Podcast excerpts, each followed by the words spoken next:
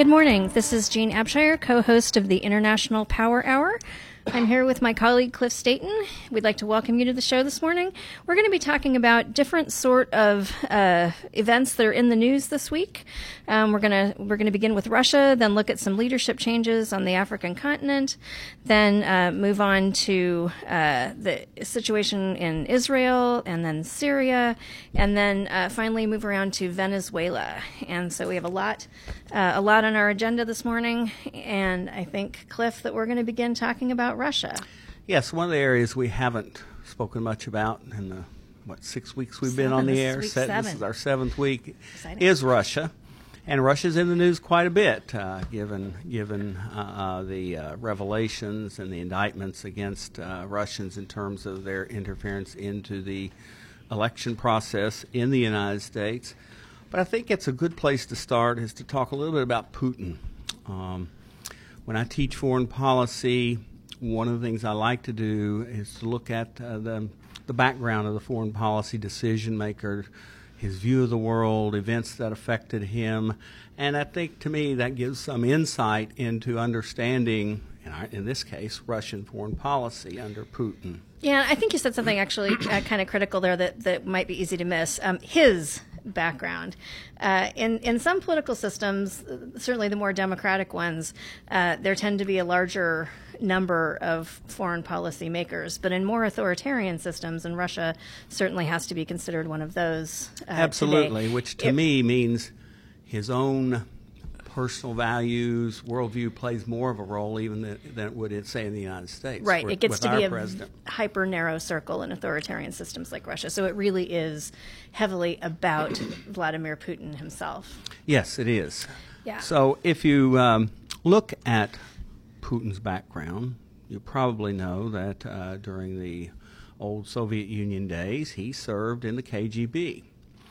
And he was very proud nationalist, proud of the fact that the Soviet Union was a major actor on the world stage, and uh, was very, very proud of that. So the Cold War comes to an end, and he is in Dresden, Germany, when it comes to an end. And if you follow Putin's career since then and listen to some of the things he said, it was clear this event had a profound impact on him. He saw this as the beginning of a U.S. dominated world. If you want to use an old phrase, the unipolar moment. Yeah, absolutely. And he saw this as the decline of Soviet Union slash Russia as a major player in global affairs. Psychologically, that's I think really a big deal for a lot of Russians, not not just Absolutely. Putin, um, but certainly I think it has to be um, taken heavily into consideration for for Putin specifically, as you said.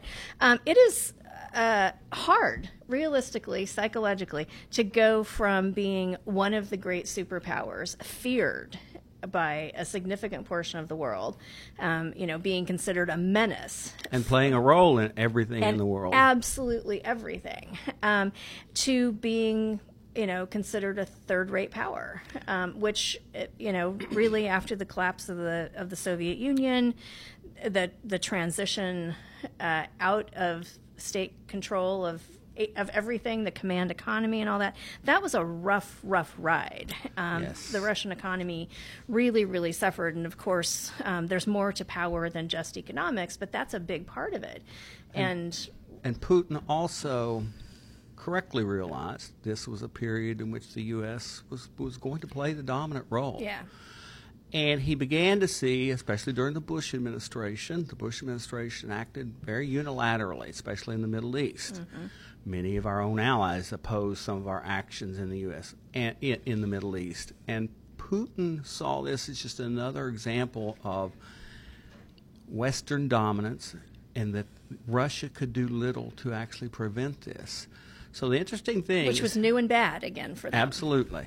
The interesting thing then, in 2007, he was in Munich and gave a talk. And this is not covered much, but this really defines what some people call the Putin doctrine, in which he discussed this unipolar moment, the dominance of the United States, and its ability to act unilaterally without consulting allies, over the objections of Russia and so on. And he pledged in that speech the purpose of Russian foreign policy is to make it difficult for the United States to act unilaterally, to oppose the United States on virtually every issue. And if you look and see what he's done since that time, he certainly acted in that manner. So he sees the Russian role as in opposition to this Western dominated U.S. world, and his role is to attack the United States to try to blunt U.S. foreign policy wherever wherever the Russians can. So to restore Russian greatness, which is his goal ultimately i think you know there's kind of two ways you can you can come out on top you can either outcompete somebody and you know pass them or you can pull them down um, or you can do a combination of both um, and and the various um, tactics that we have seen you know grow out of that strategy i think we definitely see him trying to pull down the west with the us at the front yes and clearly as you said he plays he plays the nationalist card which is quite common for authoritarian leaders to do so. I mean, the, the Russian economy is not in the best shape. It's it, it's not in very good shape, and quite often we need to, and the U.S. becomes the bad guy, and we're going to get we're going to focus on external enemies and to try to bring Russian nationalism to the front. And he's a big spokesperson for Russian nationalism. Yeah, he is. Russia's a petro state, um, and I and so like with all, I mean, they certainly have a, some some other things going, but their economy does revolve very heavily around oil, um, and so uh, as as oil prices fluctuate, so does their economic strength. Some years ago, when uh, when oil prices were, were very, very high, you know, well over $100 a barrel, uh, the Russian economy was looking pretty good. They were they were pretty flush in money at that point. But now oil prices have dropped considerably from that high point. They're not at their low point in recent years, but they're you know not certainly not what they were, and that does that Quite does constrain that co- the economy. It correlates also with kind of political instability. We're going to talk about Venezuela Absolutely. later, and Absolutely. that's a good example. But there was another event. Uh, eventually, we're going to talk about U.S. Uh, Russian intervention into the economy, into the uh, 2016 election.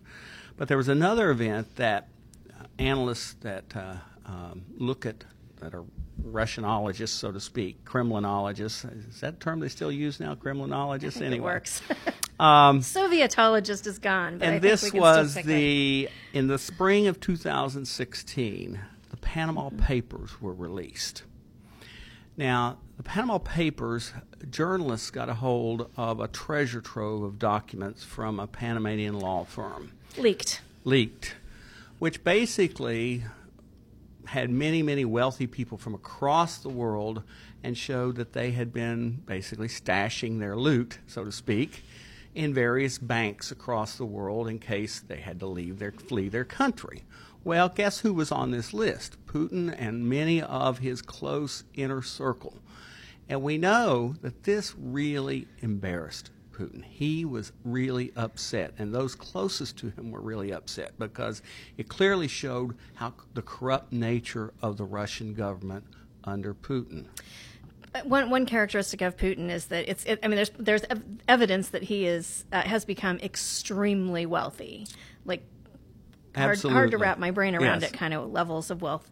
But it's also uh, clear that he doesn't try to let that be very publicly known and tries to keep a very close lid on uh, information about exactly where he holds assets and the total value of his wealth.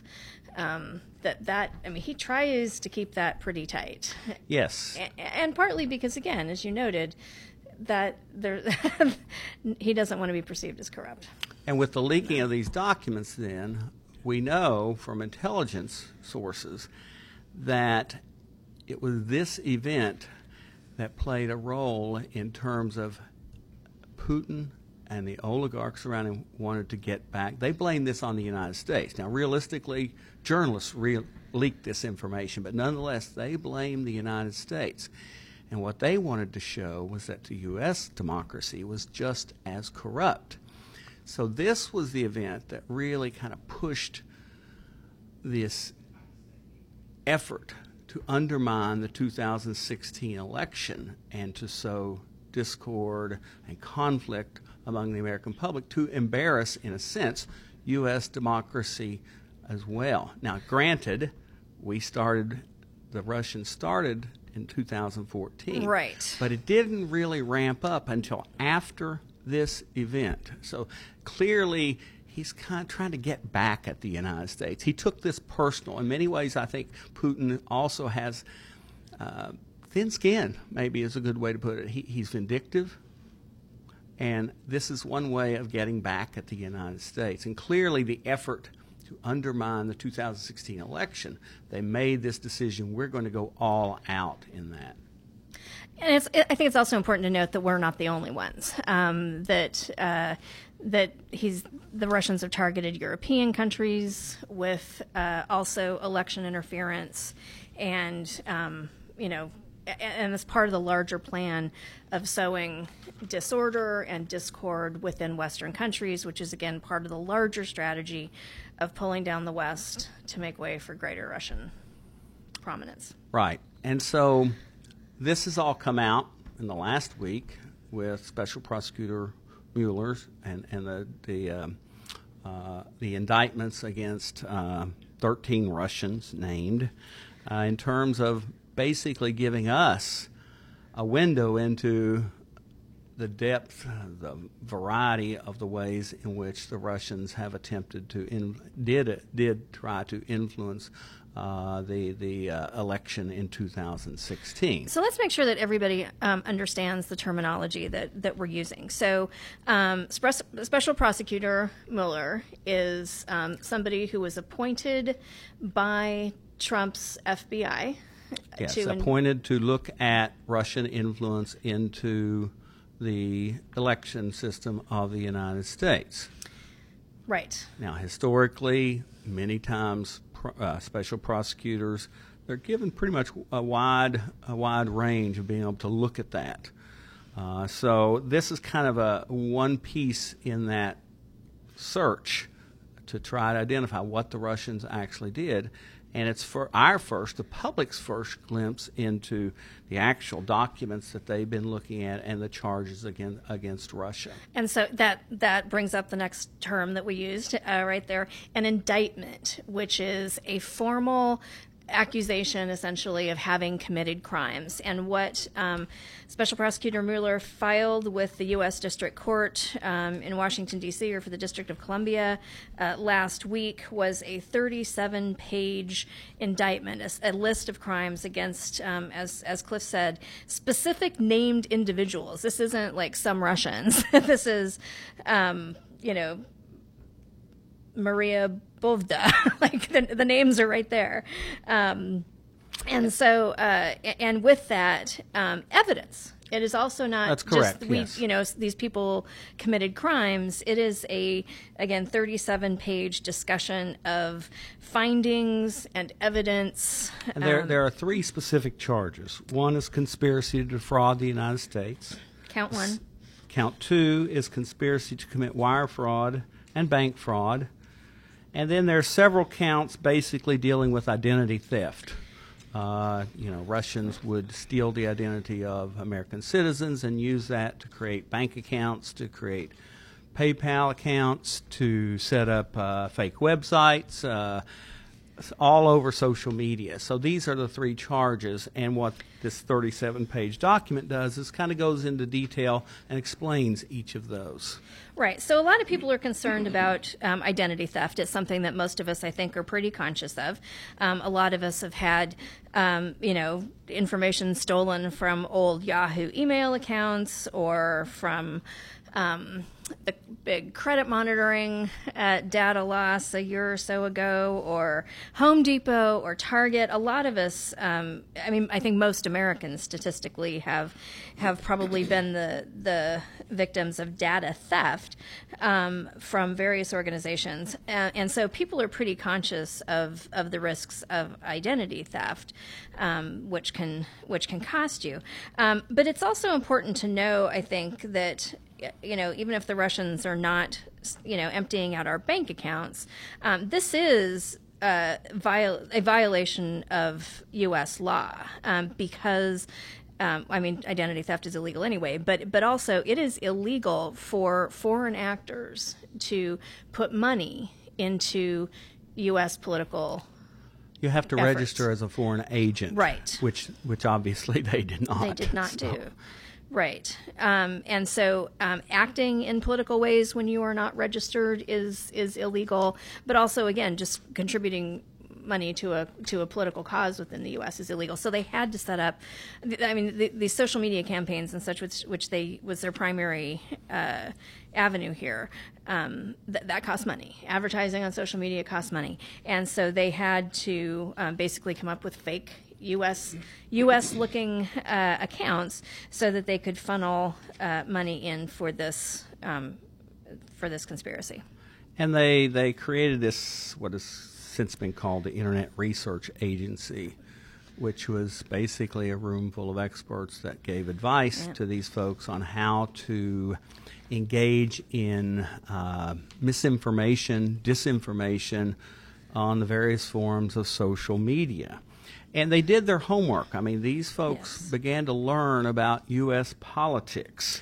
They traveled um, to the U.S. to learn more to the about US, U.S. learned- politics. They learned about the Yeah. electoral college, where to focus their efforts. Uh, there, there are references to email among these folks where they talked about we need to focus on purple states. So they learned the impact where to, in terms of the electoral college, how that works. So they did their homework in So- terms of how to influence, uh, try at least attempt to influence the American election. Right. So purple states being ones that are divided be- between Republicans and Democrats and thus could actually be shifted. Like targeting California, which is a very blue state, a very democratic state, like that was probably going to be a waste of money.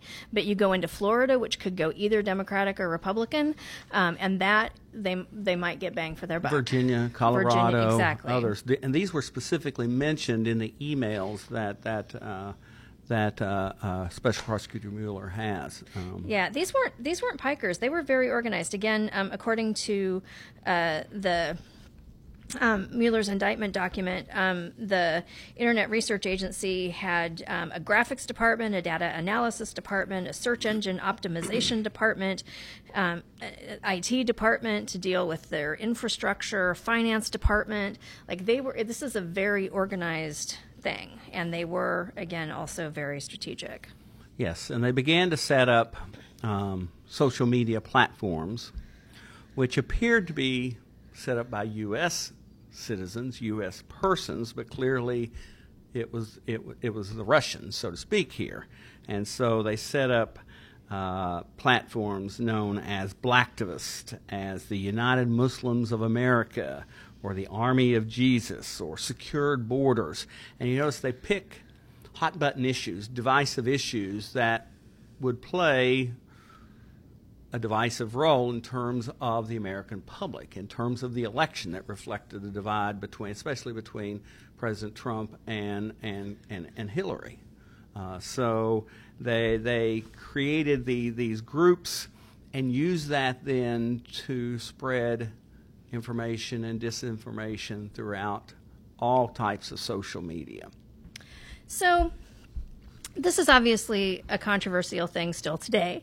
Um, we are still divided. Uh, the the Russians, according to the indictment, uh, tapped into our divisions, tried to amplify our divisions, um, and and uh, you know, uh, either way, uh, we are still divided. So, tell me, because I think this is important. Um, this indictment in, is about Russian actions to try to create division within our political system. And uh, the indictment also indicates that it was uh, trying to benefit Trump and increase the likelihood of his election. But Yeah. President Trump is not implicated in this indictment, nor is anyone who actually this was is- involved with his campaign. This That's is important a very, to know. This is a legal document, so they're not going to get into the politics. Although, if you look at the evidence they cite, for example, the specialists, the Russian specialists, were instructed to post content that focused on, quote, politics in the USA, end quote, and, and here's the important thing, to use any opportunity to criticize Hillary and the rest except Sanders and Trump. We support them. I find that interesting that uh, you know that they were actually supporting Sanders, but it makes sense from You- their perspective. If you Uh, divide the Democrats, Right. uh, that enhances uh, that enhances the, the support for Trump. Um, I think that it's. Uh, I do think it's important to know that um, the indictment did specify that um, while while they did um, draw in people who were associated with the Trump campaign, um, those people were indicated in the indictment to have been unwitting individuals. That's Yes. the wording from the indictment. So people associated with the Trump campaign, not top campaign officials. Um, it, at least it certainly doesn't seem like that. But um, but like local operatives organizing marches, organizing events. Um, They were, kind of- unwittingly yeah, they were suckered in in. They were absolutely, yeah. absolutely, and and the Russians were very very good at this. It gives examples of several marches uh, or demonstrations that were organized in the United States in terms of most of them were pro Trump.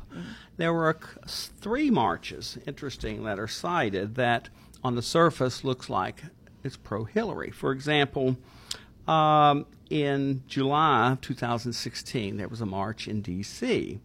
that was um, it was called "Support Hillary, Save American Muslims." Now, on the surface, that's a pro-Hillary march, but you have to really think about it. First of all, this United Muslims of America, who pushed and spread the news about this this particular march, was created by by the Russians, and this basically fed into the Trump administration's anti immigrant, anti Muslim policies. So it really was a wedge issue. So realistically, if you step back, it wasn't really supporting pro Hillary. In fact, they even hired people to put signs on that said that Sharia law will lead to freedom in the United States.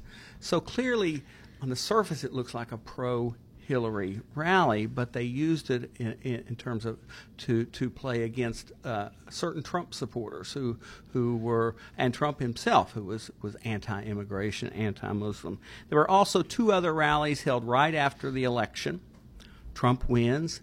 He's very sensitive about any criticism of how he won and that he wanted to make sure everyone knew he won on his own. There were two rallies held immediately after that one in New York called Trump is Not My President, and one in Charlotte, which says Charlotte against Trump.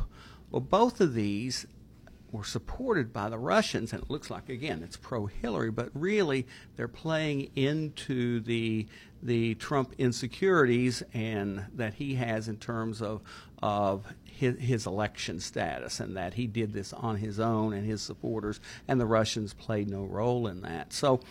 Um, in essence, I guess what I'm saying here, when you look at the evidence here, yes, the purpose was to sow discord and conflict in the United States. Now, they could play on conflict that was already there. There's no doubt about that, okay? He, they didn't have to go too far to divide America, right? But they clearly, if you look at what's happened, th- these were pro Trump efforts and anti Hillary efforts. Uh, and then if you combine that with other factors, you've got if you compare Hillary's foreign policy versus the Russian compared versus the Russians compared with Trump's foreign policy versus the Russians.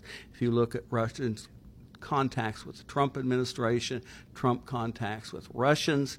If you look at the timed release of WikiLeaks, which I believe is really just a front for, for Russian intelligence, if you look at Putin's stated disdain for Hillary, and traditional Russian foreign policy and the Putin doctrine itself, you, you, I think you clearly get the picture here that this was designed to try to make sure Hillary did not get elected. I'm not going to argue that this played a role in her defeat. Okay, she made some, I think, some mistakes that, that, that worked against her, but clearly this was this was this this whole effort was was to get someone in the White House that would. Uh, have a different foreign policy towards Russia. So, Cliff, how is that not just um, a liberal being bitter about losing? Well, when I add up the evidence, okay, when I add up the evidence, as I said, you look at the indictments here, you look at the facts on the ground. Hillary's policy towards Russia was very hard line. Trump's policy was to we're not going to punish Russia. We're going to begin. We're, we're going to begin to open up with them, even after all Russian attempts to to to to to oppose the United States. The release of WikiLeaks, Putin his, his I mean he stated several times he does not he did not like Hillary. So my point is if you, it seems to me if you look at the facts that leads you to this conclusion, well, so whether you're a liberal or conservative. We've got the indictment, which we both, which we've both obviously referenced and discussed as evidence. But you know, how is this not just a document generated by um, an anti-Trump FBI? Well, the FBI is made up of 35,000 professionals, and the many, most of them are career civil servants. They were there before Trump. They're going to be there after Trump. And their legitimacy is on the line here. Um, do they each have their individual preferences voting for? Of course. But these are professionals, and you have to expect them to do a, a, a, good job in that way. After all, who's leading these investigations? These are Republican appoint, appointees. These are Trump's own appointees. I would also add, actually, to that um, the fact that um, this indictment grew out of a grand jury process. Um, and a grand jury, most of us, everybody probably, um, is familiar with the concept of a jury, regular citizens who listen to evidence on a case. Um, a grand jury is uh, a slightly different thing. Um, a grand jury doesn't does not decide guilt or innocence, uh, to be clear. But what a grand jury does is a grand jury looks at evidence presented by a prosecutor and decides whether or not that evidence is sufficient to bring formal charges. So, and to go to trial. And yes. to go to trial. So this this uh, indictment that Mueller filed I mean, it was he he presented the evidence in the indictment to a grand jury, and a, and a group of citizens uh, decided that yes, uh, the evidence was compelling enough to um, take it to trial. Now, realistically, um, there's probably never going to be a trial of these 13 named Russians because even though they have been in the U.S., um, their activities, again, some of them occurred here, some of them through this um, internet research agency that is in, in Russia, but some, but they did come here. Some of the people that they talked to, um, they passed themselves off successfully as U.S. Americans, um, but they're not going to be coming to the U.S. this will constrain their travel because if they go to any country uh, with extradition, yeah, where they could be um, they could be extradited to the U.S. to face trial, but but they are not here, um, and so assuming that they they travel carefully, they will probably never actually face trial. Um, but it, it, but it is a you know a, a clear accusation of, of criminal activities. So let's let's let's take a, a break here, and we'll come back in just a minute or two. Hi, we're the Goo Goo Dolls. We're fortunate that we can give our daughters everything they need to grow and learn. But not every child can focus on classes and play dates. Nearly 13 million kids in the U.S. face hunger. That's one in six. School lunch might be their only meal each day, and it's heartbreaking to imagine any child going to bed hungry. We're dreaming of a perfect day when kids can smile, play, and just be kids without worrying about where their next meal will come from. Feeding America is working to make that perfect day a reality. Each year, the Feeding America network of food banks rescues billions of pounds of good food that would have gone to waste.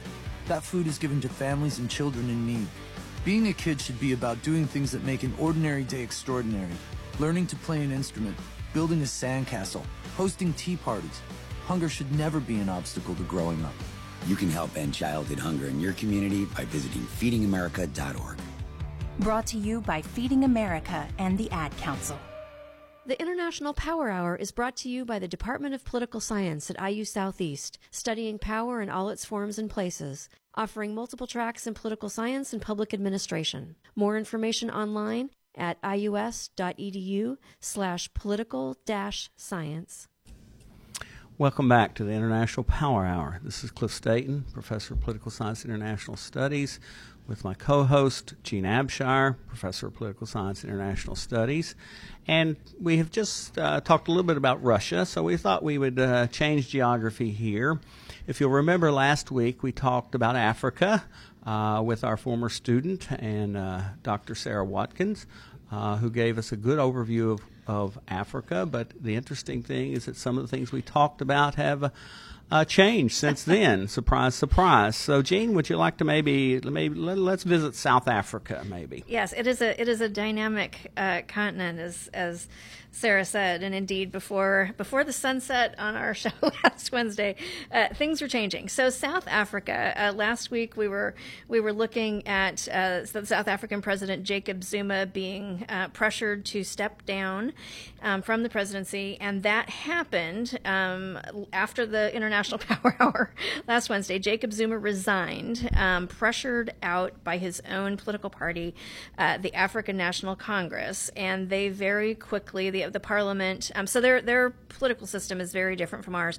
Their parliament elects the president. Um, so it's it's sort of like their parliament uh, acts as an electoral college, or it's in that sense more like a, a um, parliamentary system than our presidential system. So the pres uh, so uh, Jacob Zuma uh, resigns, and within within hours, um, the the uh, head of the Af- the new head of the African National Congress, who'd been um, chosen as head uh, just within the last couple of months, um, Cyril Ramaphosa is his name, was uh, became became South Africa's new president. Now, this I think is a good thing. Um, this is South Africa has its problems um, certainly, and Zuma's uh, Zuma being forced out because of corruption was you know, not something that was encouraging to a lot of people um, in terms of, of South Africa's development as a as a democracy. But but Zuma being forced out through uh, standard, legitimate, constitutional means um, and being replaced in that manner, um, that is a that is a good mark and kind of an affirmation for um, South Africa's developing democracy. And it's thanks um, largely to um, a news media that really kept on him and, you know, monitored uh, corrupt behavior, civil society, um, non governmental groups that um, you know, also really pushed for clean government and transparency, and then legal institutions um, pushing the African National Congress to uh, to basically you know behave well and to, to and to and keep their house, clean up their own house essentially. And, and Ramaphosa mm-hmm. has a good reputation for the most part. Uh, he was uh, he came out of the uh, union movement, the mines in South Africa. That's where he first, as a union leader, became very famous, and then as South Africa transitioned to democracy in 91, 92, 93, 94, he was one of the lead negotiators in that process. So he's fairly well known. Yeah, he's also um, been in business in the intervening time. He's actually one of the wealthiest men on the African continent. Um, he was a uh, union leader in the mining industry, and then he went into the mining industry. Yes. Um, but I don't, I don't think he's typically regarded as having, you know, acted in a corrupt way or anything like that. So that's that's good. South Africa, he's got he's got new he's got problems to face as, as the new president. Um, c- combating corruption, which is was not just with Jacob Zuma, um, will be an issue. Um, they've got a 30% unemployment rate in South Africa, and that's higher among young blacks. And blacks are you know by far a, a, strong majority of the population who have historically uh, been very marginalized uh, economically and in terms of, of political and social power. Um, so th- that's an issue. Also, there is is as the economy of South Africa goes, so does the economy of whole southern Africa. Yes. I mean, it is the, the linchpin of that whole region. It is. It's the and second so biggest economy on the entire continent. Right. Um, so it's important. Yeah. Um, uh, near near uh, near South Africa is Zimbabwe, which we also mentioned uh, in passing last week um, as a place also experiencing leadership change. Um, there was a coup last fall, and uh, the new president, Mnangagwa, uh, has been talking about um, having elections this summer and um, uh, having, you know, like actual democratic elections. Things got a little bit trickier potentially last week um, in that the really the one person who was seen as as somebody who could be a credible contender. Really, the leading opposition appoint, uh, opponent uh, was uh, Morgan Tsvangirai, and also last Wednesday uh, he passed away from colon cancer. Um, he was the head of the Movement for Democratic Change. He had um, he had been prime minister of Zimbabwe, so he had political experience. That was in a negotiated deal um, to uh, after a contested election. Um, but what he did not have was a sort of groomed, prepared succession within his movement for democratic change. And just in the last week, we have seen a lot of divisions break out. He represented really the only substantive oppos- opposition Right. to Robert Mugabe's 37 year rule in Zimbabwe. And so, with him gone, you're correct. Uh, there's no one really to oppose ZANU PF in the elections, and uh, you know this is this has been a one party uh, state for many years for the most part, and it looks like th- this could be this could continue with this with his death. Yeah, it's it's not helpful that um, th- th- again their one prominent opposition leader uh, has passed, and now uh, his party is fighting amongst amongst themselves uh, for control of the party and prominence, which Kind of leads us to uh, another country um, in Africa, one we did not did not talk about last week, but clearly a country in crisis, and that's Yes. Ethiopia.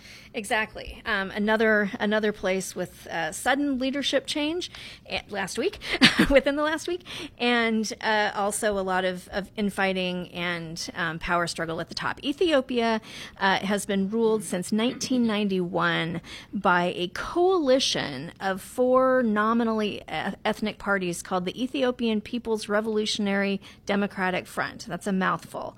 Um, and as I said, they have been um, in power single handedly since 1991. Um, and they have. Um, They've had a lot of protest against their government for the last three years, um, and that's actually been based within uh, two groups that are in that ruling coalition. Um, the the strongest party within that um, that coalition was actually a very small one. They represented about six percent of the population, and two other uh, groups within that four party coalition uh, are, are actually among the largest groups within uh, Ethiopia. And so some people felt like, well, we're we're big, we should have more prominence and more power within this this ruling coalition.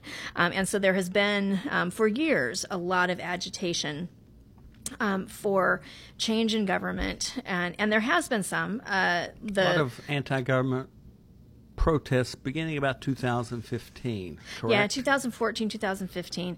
Um, in in 2012, um, Meles Zenawi, uh, wh- who was the president from 1991 until 2012, died, and uh, then um, uh, President. Hailemariam took over, and he has been in power then from 2012 until last week.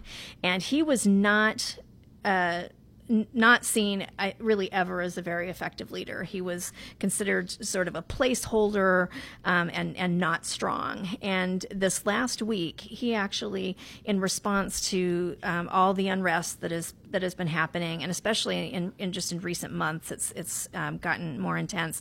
Um, President Hailemariam stepped down just very abruptly and unexpectedly, and said, you know, I hope that this will facilitate a better path forward.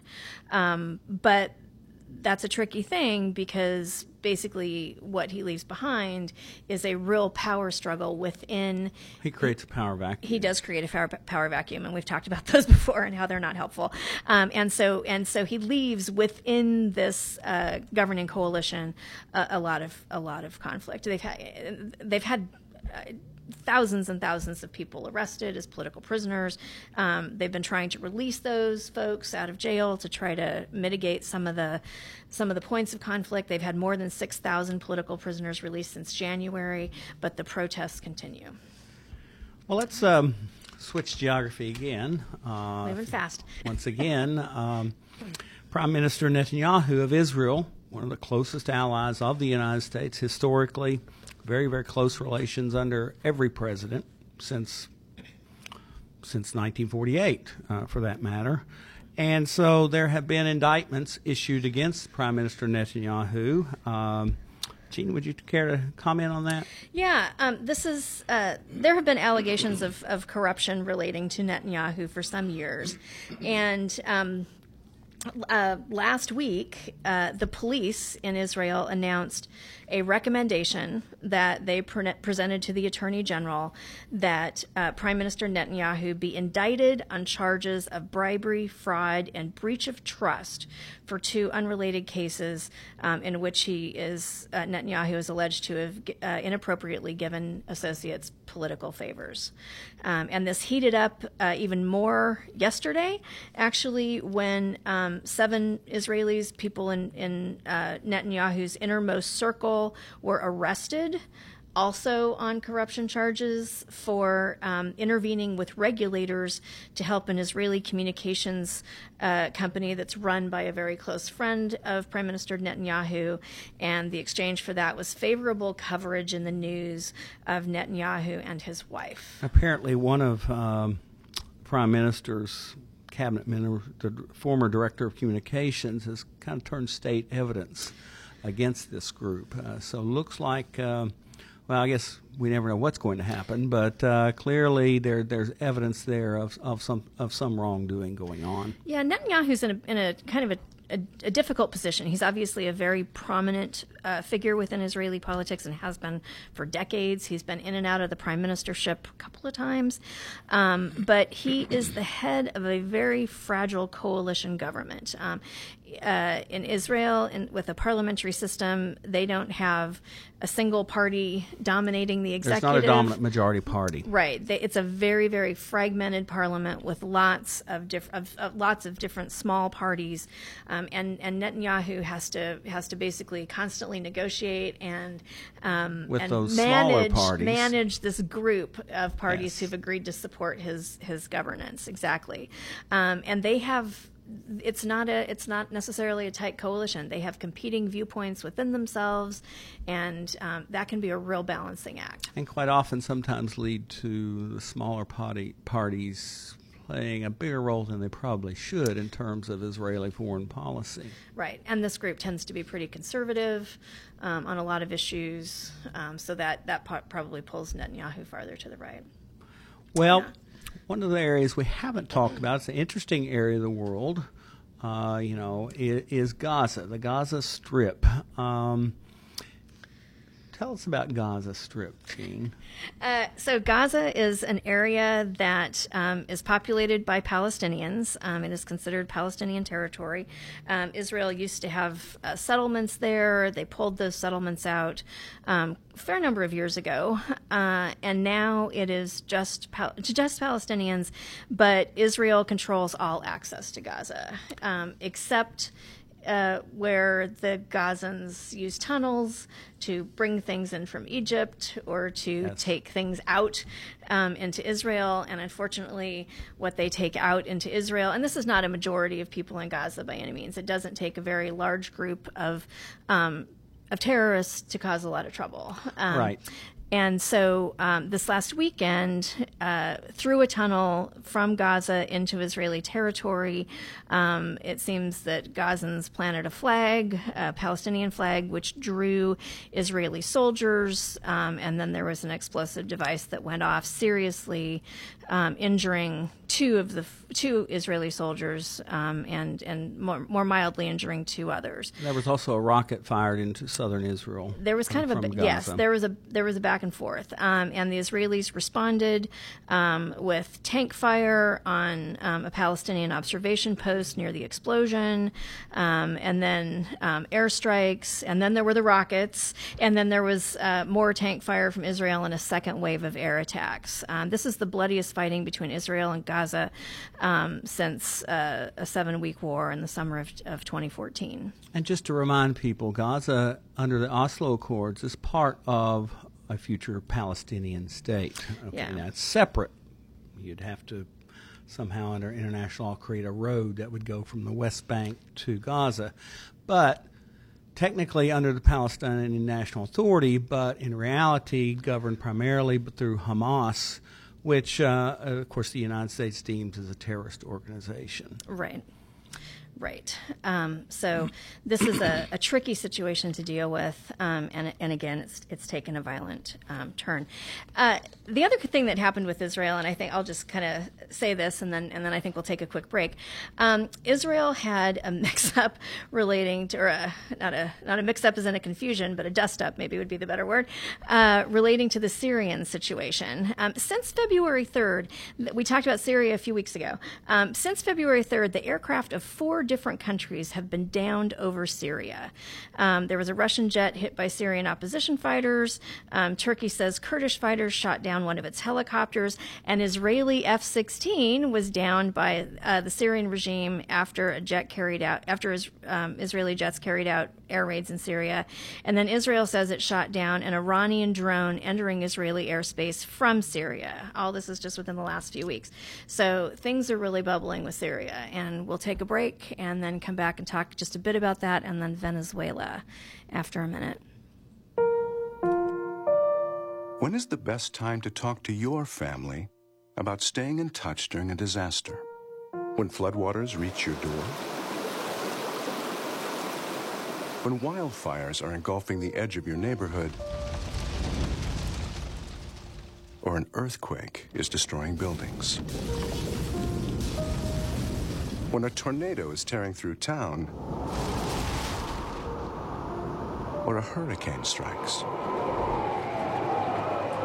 Or is the best time perhaps today? During a disaster, you may not be able to stay in touch with your family or friends as easily as you think. And it's not always as simple as using your cell phone. That's why now is the time to take action. Go to ready.gov slash communicate and make your emergency plan today. Don't wait. Communicate. Brought to you by FEMA and the Ad Council. The, inter- the International Power Hour is brought to you by the International Studies Department at IU Southeast, where you can prepare for your global future. More information online at ius.edu slash international dash studies. Welcome back to the International Power Hour. I'm Cliff Staten, Professor of Political Science and International Studies, with my colleague Jean Abshire, who's also Professor of Political Science and International Studies.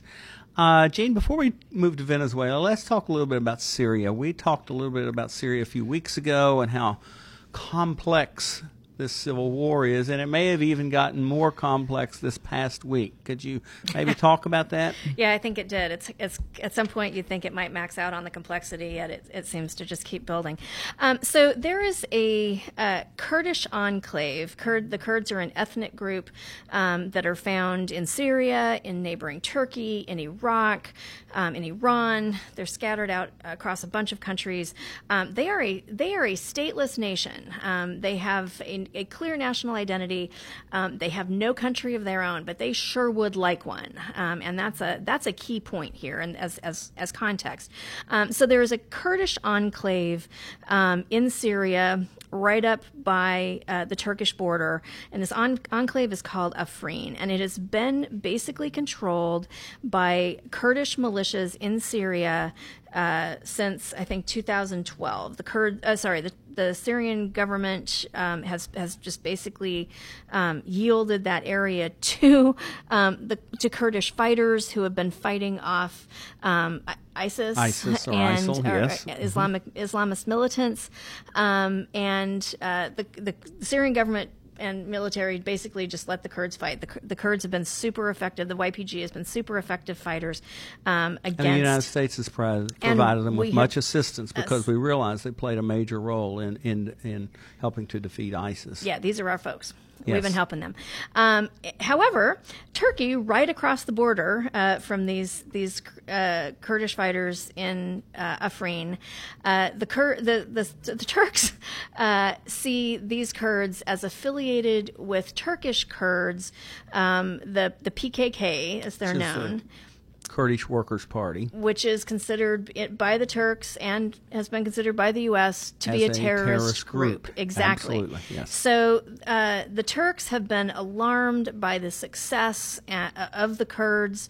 Um, they have again uh, driven out ISIS from this area, and I um, think they fear that this momentum would lead to more demands for the creation of a Kurdish state. Because now they control territory, Yes. and when you have territory, you can demand a state. And the Turks really want to avoid that because a large portion of eastern Turkey um, is populated by Kurdish people. And so uh, the Turks uh, began cr- began attacking into Syrian territory to take on these Kurds. Um, and uh, I think it was probably not likely that the Kurds would be able to uh, effectively fight off the Turkish military. Right. Um, and so, in what was seen as, as, as a pretty surprising move, and, and there was some uncertainty for some days, partly because of, of what the Kurds themselves were saying, um, the Kurds seem to have invited in the Syrian government or the Syrian military or a militia affiliated with them um, to come in and fight the the Turks in this area called Afrin, and this um, the Syrian um, military unit militia uh, arrived yesterday in Afrin, and so now we see um, the potential for for Turkey and Syria fighting it out in a border region. And there seems to be some evidence, at least interviews with several people on the ground, that the Turks actually fired on the Syrians and there was return fire. Now, Yeah. what's that say about NATO? Uh, that's could potentially be a little bit tricky because uh, Turkey is a NATO partner partner with the U.S. And that's a collective defense arrangement. That's right. The deal there is if one of if one member of our alliance is attacked, the others will respond to to. Uh, to stave off that attack and to, to set things right again. Although Turkey is attacking into Syrian territory, and so the Syrians have an interest, even though they haven't really controlled that, the, the Syrian government hasn't really controlled that area in some years, they nevertheless have an interest in protecting their sovereignty, because that is internationally recognized Syrian territory. And I think it's possible, and maybe one day we can ask Ken Stammerman, who might be better informed on this, but uh, this effort might be an effort by the Syrian government to stave off demands for uh, more autonomy by the Kurds as well. They in also are Syria. not interested in a Kurdistan. No Right. one is interested. No state is interested in a Kurdistan because that would mean losing territory, and losing territory means losing power. Um, the other big news story out of out of the Syrian conflict um, in the last days is Syrian government attacks on a rebel-held um, Islamist rebel uh, held area close to the capital Damascus. Damascus. It's basically a suburb of Damascus um, in an area called Ghouta. Um, and this has been brutal. Uh, the death toll, um, predominantly civilians, uh, just in the last literally couple of days, is estimated to be 250 people. Um, reports are that they are targeting. Um, Hospitals, medical clinics, even schools. Uh, the United Nations said that the situation is, is quote, spiraling out of control. Um, uh, the UN organization that looks out for the interests of children uh, yesterday said that children were in terrible peril. Um, this is an area that also has uh, has seen chemical attacks um, in in past years from uh, 2013 actually. Um, so the um, the Syrian government has been struggling over this area for quite a while, um, but it seems like they are really using um, harsh tactics that are not just hitting uh, Islamist rebels, but are really hitting civilians And if in we a look at- deadly way. the future of Syria is really a bleak future. I mean, even Yeah. if you do have a stable government reassert control over the the cost of rebuilding this country, not only in terms of human costs, but also the physical cost. Uh, this is going to affect Syria for decades, De- generations, and yeah. and and, and Syria may not ever recover from this. Yeah, quite it's honestly. a it's a it's a human tragedy. Speaking of human tragedies, uh, speaking of making a situation that's hard to recover from, tell me about Venezuela. Venezuela. Uh, most Americans, uh, we know two things about Venezuela. We think of Hugo Chavez and we think of oil, uh, unless you vacation there uh, along the coast. But uh, Venezuela is a country. Not many people are vacationing there now. No, they're not. Venezuela is a country that, um, from my perspective, is ready to collapse. You have a political system, President Nicolas Maduro, who was Chavez's successor, uh, basically run the economy into the ground. Now, you have to remember, Venezuela is an oil country, and oil countries and the bulk of their revenues come from oil, and so oil goes through a, bum, a boom burst cycle, boom bust cycle. And so during a bust period, which is in the last few years, typically that correlates with political instability. And the same can be true of what's going on in Venezuela. But mismanagement, his move towards more authoritarianism, the economy is in a shambles. Let me give you some examples. For example, they're heavily in debt. They just missed a $141 billion debt payment. Wow. So they are technically in default and they have no way to make this payment. Oil production has almost come to a stop. Listen to this, and this is something Americans can't comprehend. The IMF says that International Monetary Fund. I'm sorry, yes. The inflation rate in Venezuela this year will hit 13,000%. Now, Americans get upset when it hits 3%, 4% think of this you get a paycheck and you have to spend it immediately because within the hour it's lost value. If you can find anything to spend it on. If you can find, that's right. One of the food issues shortages, is, yes. there's looting. Even the wealthiest Venezuelans are having difficulty. So, what has happened then is obviously Venezuelans are leaving the country. They're going to both Colombia and Brazil. Now, the Brazilian border is more um, less inhabited, and President um, um, Michel Temer has basically said, We're going to take you and we're going to move you to interior. We can p- provide services for you. Okay, so the Brazilian government has responded to this. Most of the folks have gone to Colombia. Now, when we think of Colombia, most of us think of drugs, right? And, and the cartels and so on. Coffee. Well, Colombia, interestingly enough, already had a refugee problem prior to this because Colombia, for 50 years, fought an insurgency known as the FARC, the Revolutionary Army of Revolutionary Armed Forces of Colombia. That civil war has just come to an end. Well, many Colombians had fled to Venezuela to escape that war. Now that war's over. So now those Colombians are actually coming back from Venezuela. So now you've got the Venezuelan crisis and Venezuelans are pouring into the border of Colombia. And so last year, for example, uh, Colombia took in over 500,000. These are legal people coming from Colum- from from Venezuela to Colombia. Not counting people who have not people friends or family. That's who, correct. Who, who they are can coming, flee to, and thus are not going to be absolutely. Yeah.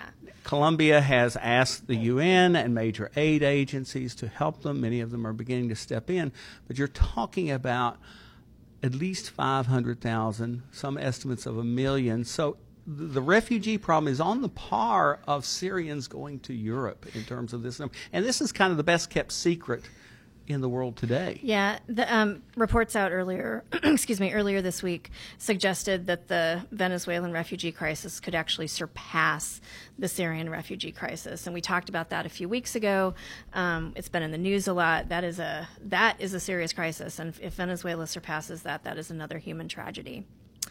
Um, it looks like we are just about to the end of our time for today's International Power Hour.